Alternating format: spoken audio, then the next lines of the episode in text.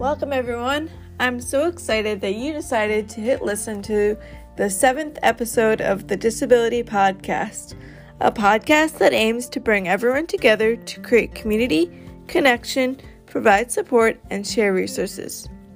My name is Sarah, and I'll be your host as we join in weekly to talk about everything related to disability the tips, the tricks, real talk, guest speakers, laughs, tears, and a whole lot more. So, thanks so much for joining me. It's the seventh episode. I can't believe it. It's been quite a journey, and I'm so excited about it. Today, I'm going to talk about the word disability. And not only that, what other words do you find you would like people to use to identify your challenges? Is it just disability?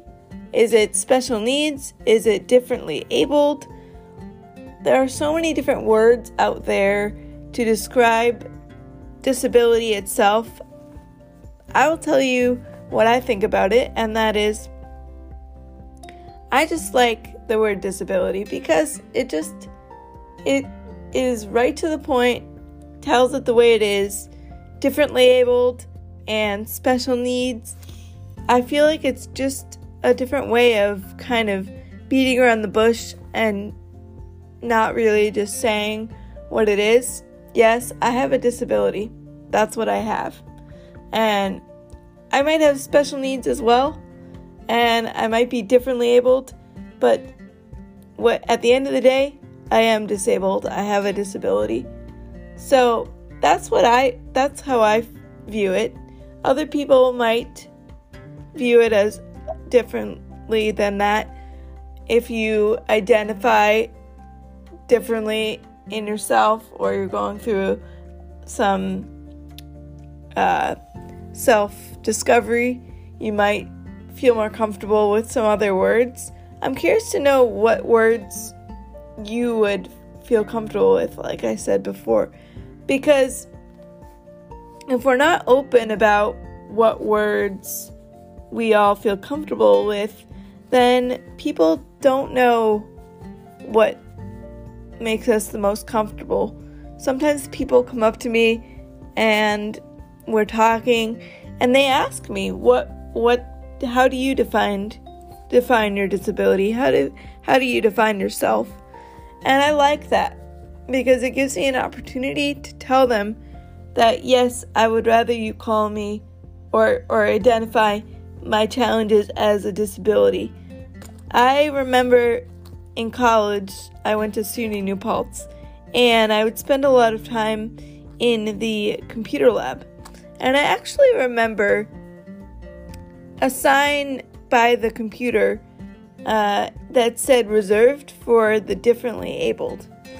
And I thought, oh wow, I don't know if I feel comfortable being singled out like that. It's hard because what what would have been done if they hadn't put that sign it was a sign that said the re- the reserved. And it was on a desk that was could raise and lower. So yeah I, i'm just thinking about it now as i'm talking about it. And i'm not sure whether i would like to be singled out in that way. I mean, there was nothing I really could do about it. I guess I could have gone to the tech support desk or someone around in that area and talked to them about it. But it's a issue that keeps coming up and I find that there isn't any right answer. The right answer comes within you and um, for personally for what you identify with, whether you want to be called by just disabled, I mean, not called, but identified as. And that is what matters the most. And if you could continue to spread that awareness about how you want to be identified with, I think that will be where the real change will happen. So, it's not really good. The change isn't really going to happen by putting up signs and saying, don't park here, or what the change is really going to happen when you have these face to face interactions, which I, to be honest, didn't have when I when I had these experiences. I wish I I found the way to, because that's the way that the change is going to happen. That's the way people are going to become um, aware of the challenges that we face, aware of the words that we use to identify ourselves and identify disability at large. So, whether it be a sign or even the handicap parking space, I'm actually dealing with the handicap parking space being filled at my apartment. I pay monthly for a spot. Uh, to, I think my spot is um, A7 or something like that. A2. And it's a handicap spot. So it just so happens that it is a handicap spot. Um, but it also happens that, you know, I need to park there and I need the extra space that the parking space allows.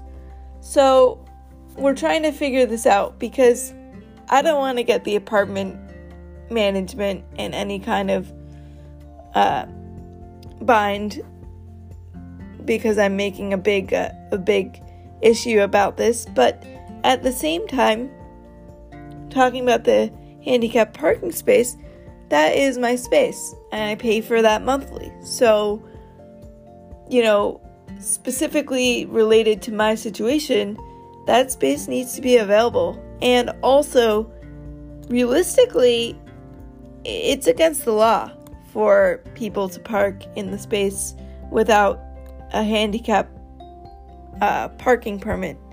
So it makes it worse when the people park in my space and they don't even have a handicap parking permit. I'm not there totally every single day yet, but we're still trying to work that out. And, you know, there's a fine line between wanting to be assertive, but also feeling like I don't want to be singled out. It just so happens that, yes, that's my space, but I don't really find it comfortable to be singled out. Yes, I'm disabled, but there has to be, for, at least for me, a line between um, identifying as disabled and using the services and um, aspects of it that I need, but not feeling segregated. And that's what it comes down to when we talk about how we identify.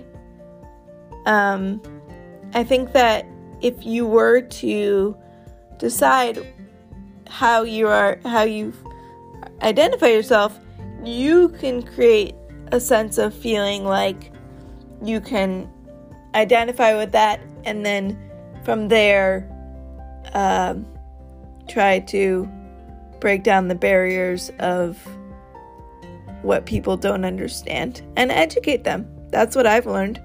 Educating people about what I what how I want to be referred, how I feel connected to the world and the disability community. Um, so that's it for right now, but I hope that this conversation got you thinking a little bit. I know that, you know, in planning this episode, it really got me thinking about um, this this topic and the issues around it. So I hope you have a great day and thank you so much for being here. And I look forward to the next episode. So um, tune in next week. Um, I try to get the episodes out on Wednesday. This week it ended up being out on Thursday. But um, you can also follow me on Instagram at the Disability Podcast. It's all one word and then the at sign in front. So I'm so grateful that for anyone who's listening, and I hope to hear from you soon. Bye.